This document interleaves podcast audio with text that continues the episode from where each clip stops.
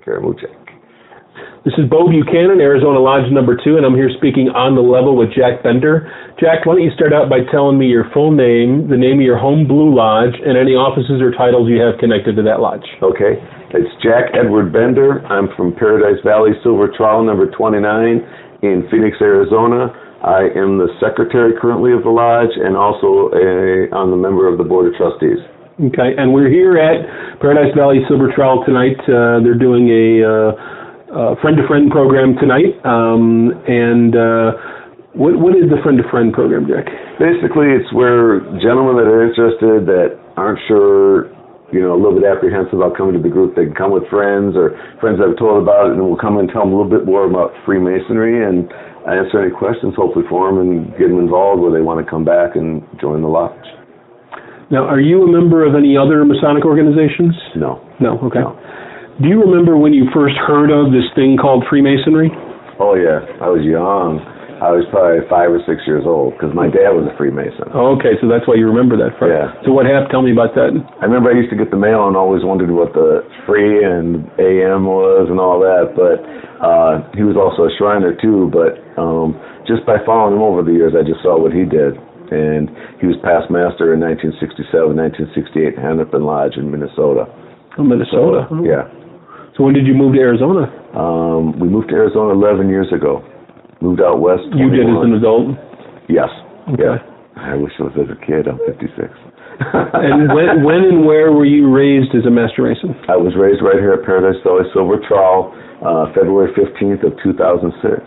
Okay. Over 10 years now. Wow. Have you hit your 10 year anniversary already? Yes. You have. Okay. Yeah. Exciting. That's neat. Just it, time flies though when you're involved. That's just it. So why, uh, if you grew up in a Masonic household, so to speak, why did it take you so long? well, things are different nowadays too. Everybody has to work, you know. And back then, I was very busy. I was in sales for years. I was putting in 16-hour days, and the thing I've always said about Freemasonry is you've got to join when it's right for you.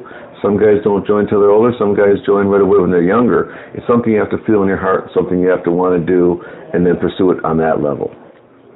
Did your is your uh, dad still around? Alive? No, he passed away in December, and that's why I went up to visit him this summer, and uh, that's his ring I'm wearing right there.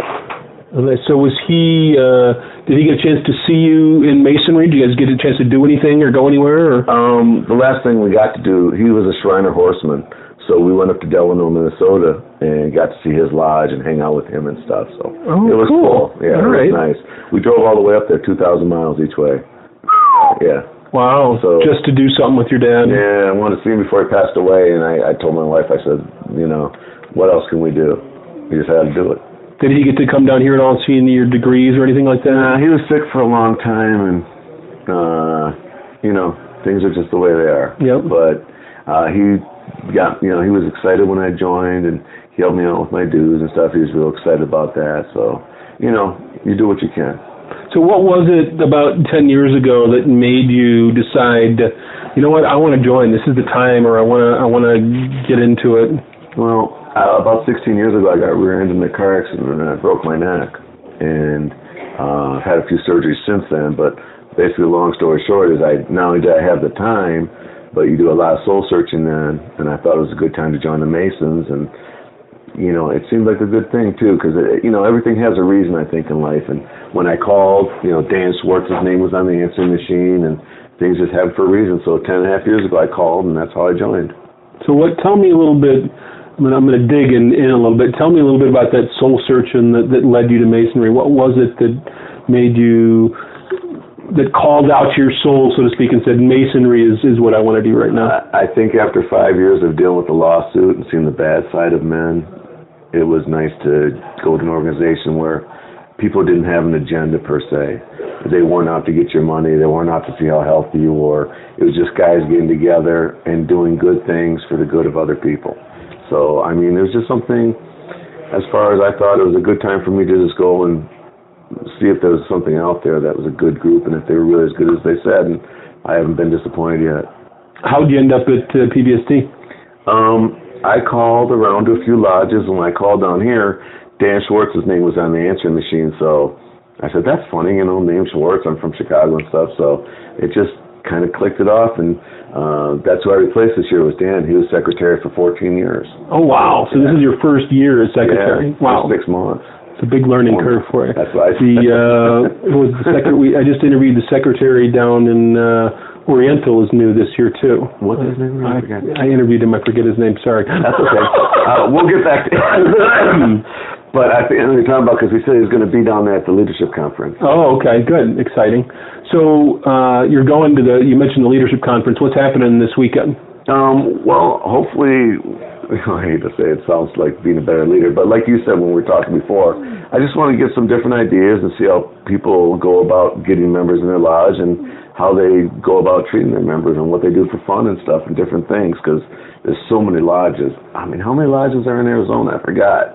I don't know. I know there's got to be like 70, 80, 100, something like that. Yeah, Chandler Thunderbird's 74, 75, right? See, And exactly. got to be actually 88 Daylight Lodge is our lodge downtown, Daylight number 88. Okay. So it's the 88th lodge in Arizona. So So that's that's what I'm saying. There's just so I think the leadership conference would be good just for that fact. so tell me about what is this conference? Um, What well, you can say about it. What I can say is basically um, we're going to get together from the um, upper echelon of the of our um, our master or wardens and so forth, and they're going to come and from every lodge in the state. Yes. And we'll get together and discuss, like I said, different ways they run their lodges and get some different ideas because nothing should ever be in concrete. Concrete. I think nowadays you have to be flexible, and by learning other people what they're doing, you can only grow. And that's you know that's another thing too. I think a lot of people are coming to masonry nowadays because of the fact that it seems like there's so many groups out there nowadays and organizations that promise everything, but they're coming back to the Masons because we've been around so long and we're a proven organization. I think people just want, for lack of a better word, people that are upstanding and honest on the square. So I think Masonry is going to start growing again. Yeah, it seems like it is already Yeah. to me. So what what do you think? Uh, you know, you said you hit on a couple of key words there: upstanding and, and honest men. What do you think masonry has to offer today to people? Wh- What is the draw that's that, that's bringing people in? I think uh, nowadays people are just looking for people that can be honest and talk to them, you know, look them in the face, and their word is still good nowadays. It doesn't have to be written down. And like I've always said, man's word is only as good as what he writes down. You know, his written word's only as good as the word that backs it up. So, I mean, it's just nice to see people. And the thing I like about Masons is you really don't know what people do for a living unless you've been in the group for a while. Generally, people just come here and let their hair down, for lack of a better word, and get to be themselves and get to learn about what everybody else does outside of the, their occupation. Their um, You don't fall into that trap that you do when you go out with people from work, where all you talk about is work. You have Well- something else to talk about here. Exactly, and like when I was in sales for so many years, I was in sales for 25 years before I got hurt. And when you go out with customers, you still have to put on air. You know, you still have to be that sales guy, and you can't. But here, you can be yourself, and at the end of the day, everybody's fine. You just get it out and go on.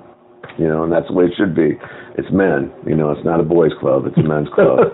what are speaking speaking of men? Mhm. Um, can you think of some of those good men that embody the ideals that we talk about in Freemasonry that that have maybe had an impact on your on you in ten years in Masonry? Well, obviously, of course, my dad, um, Dan. I'd say, God, a lot of the guys I've met in that have come and gone since I've been here.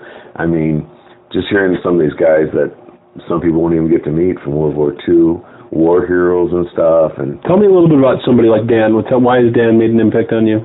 just because he's he's just a really down to earth, good hearted man, you know, and he never has an agenda where he's trying to get something different from you or anything. He just on the level, you know what I mean? And I think that's the way I try and be, you know. He's just a good guy. I mean, I don't know how you quantify that, but he just makes you feel good, and you can be yourself around him. Any, anyone else you want to mention by name? Well, let's see. My stepdad was a good mason. Uh, Oh, your stepdad was a Mason. right? yeah, Okay. he was a Mason. Your stepdad and your dad. Yeah, uh, he got dementia at, at an early age, so he passed away about 15, 20 years ago.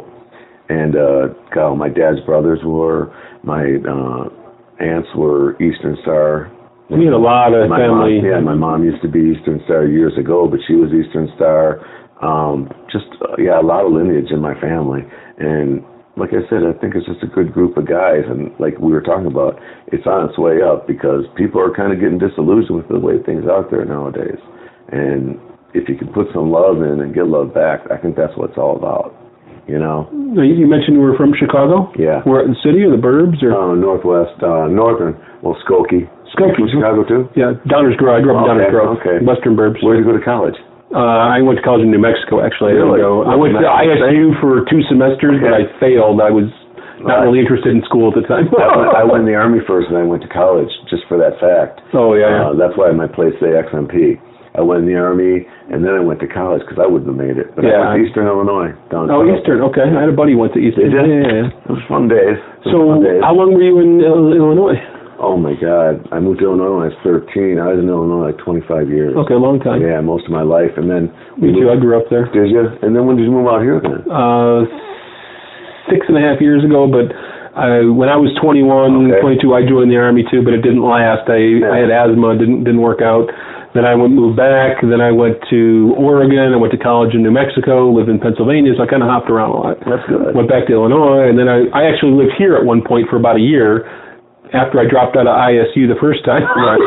went back to Illinois. Yeah, Arizona. I would. I barely made it out of college after four years, but if I would have gone in the army first, I think I would have flunked out. Yeah. Because I wasn't mature enough. Not that I'm mature now, but you know, it's all relative. it's funny when you come out here. There's something about Midwesterners coming out to Arizona. There's, a huge Chicago contingency in Arizona. Oh, I Oh, don't yeah. I don't know why. because we don't go to Florida. We don't. New Yorkers go to Florida. Yeah, Chicagoans come to. Arizona. I don't know. smart Florida New Yorkers get out. They through.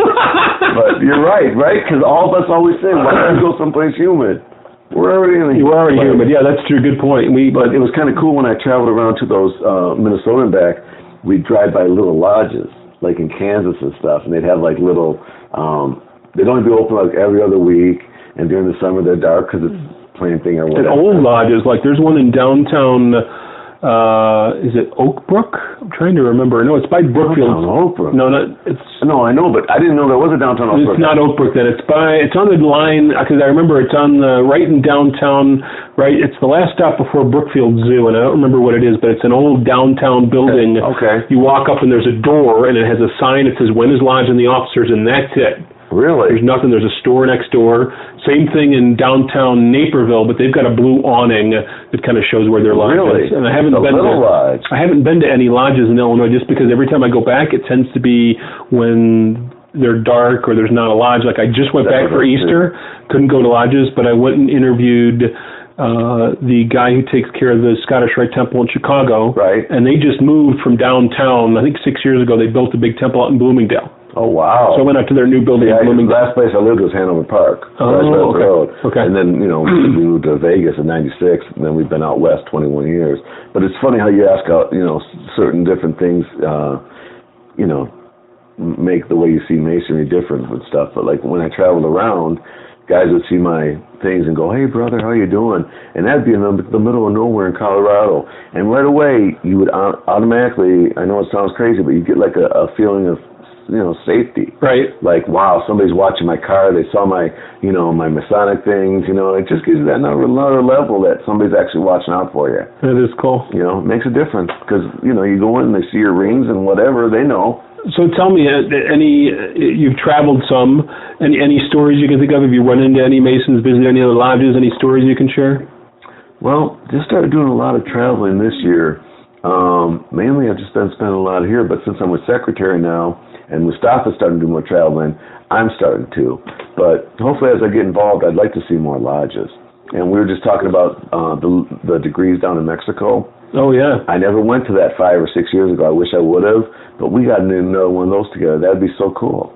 You I never, I wasn't a Mason when they were doing those. I've heard the stories about them. So just seeing the culture would be so cool and something different. So that's what I like about Masons too. Is you can go anywhere in the world and you're going to get a different outlook, but it should still be the same premises. So you've been in ten years now. That's Mhm. that's a decent amount of time. Yeah, Um, and and now all of a sudden you're taking on even more commitment. Mhm. What is it that's keeping you keeping you going? What is it that's really obviously something's feeding your soul, so to speak? Well, what I, I just think like I'm trying to do for the good of the whole, and it's kind of rewarding just from that aspect. Just from the the effect that I when I do my job, it's not like, hey, what am I doing for Jack Bender? It's hey, what am I doing for everybody else in lodge? And, and then I try and make sure everybody gets as much, for lack of a better word, equal attention. You know, it's amazing. A few sentences somebody goes a long way, rather than just walking by them not paying attention. So, and I, I was a communications major for years, and I feel like this job has made me grow by leaps and bounds. You know, it's not just selling. I'm doing, you know, everything from doing, you know, the lodge uh, cleanup to hiring the people to do the painting and stuff to making sure people go through. So it's not just one dimensional; it's multi-dimensional, and it's rewarding. So as secretary, you also take care of the building here. Well, more or less, yeah. Like like uh, we like I said to you earlier, we've got new tiling in here, and right. uh, we've got to take care of the roof It's got some leaks, so we have to do those type of bids. I know everybody thinks secretary is just you know, taking notes, but I wish it was just. but you know, if you ask Andrew too, but it, it, it's amazing when you put your nose to the grindstone, for lack of a better word, that you can really just you find out you know more than you did, and then you also find out you don't know as much as you thought you did. and there's never there's never an end to what can be done. There's always a lot to do. Well, it's kind of funny because my wife and I have like almost the exact mirror of the office at home. So basically, we work there too. It's not like it's it's not like it's an eight-hour day. It's whatever's got to be done. Is your, is your wife involved in uh, in any Masonic organizations? Well, she's not in any Masonic organizations, but she's done the well the trestle board. She's done for ten years. She does your trestle yeah. board. Oh wow! She sends it to the printer and everything. All the officers just send their articles and stuff. She gets all the ads, puts it together. She's been doing that for ten years, so That's, she's really good. So she's very supportive of oh, you. Yeah. yeah, I couldn't. You know, you can't do it without you know, they say you know can join without yourself, but you still need the support of your significant other. Because if not, you're not going to be happy.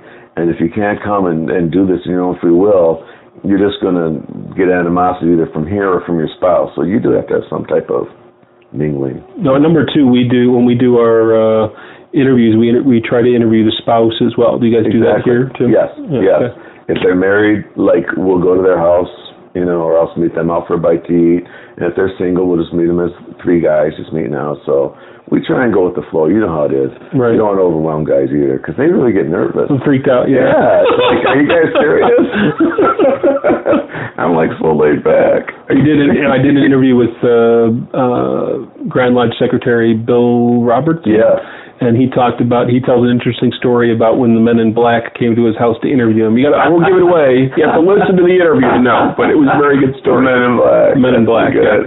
Um, what's what's uh, the future of masonry hold for you? What do you what do you want to do? Uh, any any projects or things you want to accomplish or anything like that?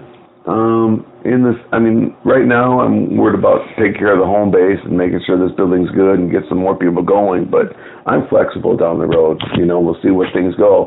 That's one thing I've always said is, you know, it's one thing to think of what you want to do, but in five or ten years when you find out what you're really going to do and what you want to do is two different things. So I just started to stay flexible. You know, like I said, I'd never buy a horse, a house, a horse, never buy a house again. And uh, we're gonna go look at houses after five years again. So oh, really? I've learned to never say never. So you're putting down some roots.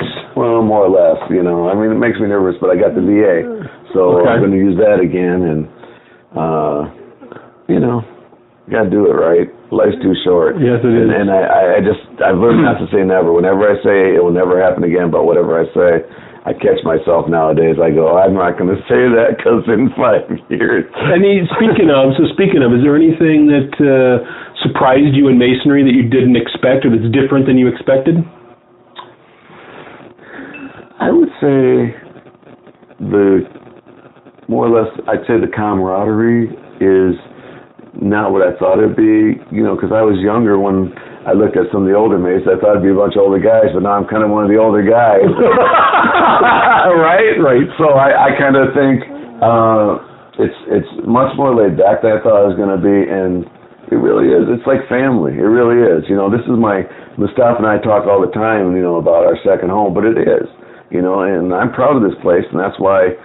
Again, I'm doing stuff because if I'm proud, hopefully everybody else will see that and want to join. You know, people want to join a good group Right. And I've just always been one to be positive, and I don't let the negative stuff get in the way because it would just tear down the group. So I just keep going and being happy. So, what would you say to uh, curious men or young Masons in 50 or 100 years who might be listening to this? What would you say to them? I'd say go into it with an open mind, have some expectations, but just if you're a good man, just think of ways to make yourself better. And every day that you're a master mason, just review yourself and just make sure you're following the right path. You know, and in 50 or 100 years, I don't even know how it's going to change because technology's changed masonry so much now. Yeah. Things that we used to do is now eons ahead of it. So in a hundred years, wow, you might be able to just take a pill and be all three degrees. Take a pill and you've got all three degrees. That's, okay, you're done. You're done. Pay your dues on the way out. so you never know. You never know. but I hope it. I hope it flourishes, and you know they always make the comparison to the six million guys that were in after World War II. But that's a different situation. Guys were coming home from a war. Everybody was in together. The economy was booming. And now I think guys are coming back to it just because of the fact that they're disillusioned, like I said, with things going on out there. Crime's up. Society's disconnected in a lot of ways, and this is a way to reconnect. That's a good. That's exa- exactly. Yeah. That's a good point because, and if you're not if you're not connected at all, and you keep getting reconnected, you're just going to get frustrated and, and fall to society. You know, and that's a good thing about Masons too is we've got all walks of life. Yep. You know, That's the great thing about it is you meet guys that maybe you wouldn't meet otherwise. Exactly. Yeah. And and it's funny how people let their guards down once quicker once they find out they're your brother than if you're a normal person where they're still judging you. And you know, right? Isn't Yeah, that true? yeah. Once they find out you're is. brother, it's like, oh, well, you're not that bad. Already, you automatically get the benefit of the doubt. Exactly. Yeah. Exactly. And then you prove yourself a jerk, that's done. Yeah. Can't have everything, but I hope in a hundred years, if you're hearing this, have at it. Any any closing remarks? Any other stories you can think of that maybe we didn't touch on, or memories that you want to share? Or Um, I just think, just remember when you go into masonry, just remember your blue lodge is your home. The groups you um, join are always going to be out there, and they're going to be different and interesting. But just remember where you came from, and that's about it. it's like your parents and your family. You come, Blue Lodge is the base. Exactly, and don't forget it. Yeah. And then all the other groups will fall into place. But I just hope masonry in the future, just like I said, keeps on growing and keeps on educating guys and makes guys want to join. And please don't be afraid to join, guys. All right. Thanks- Thanks for taking time to talk Thanks, to me. Bo. Thank you. That was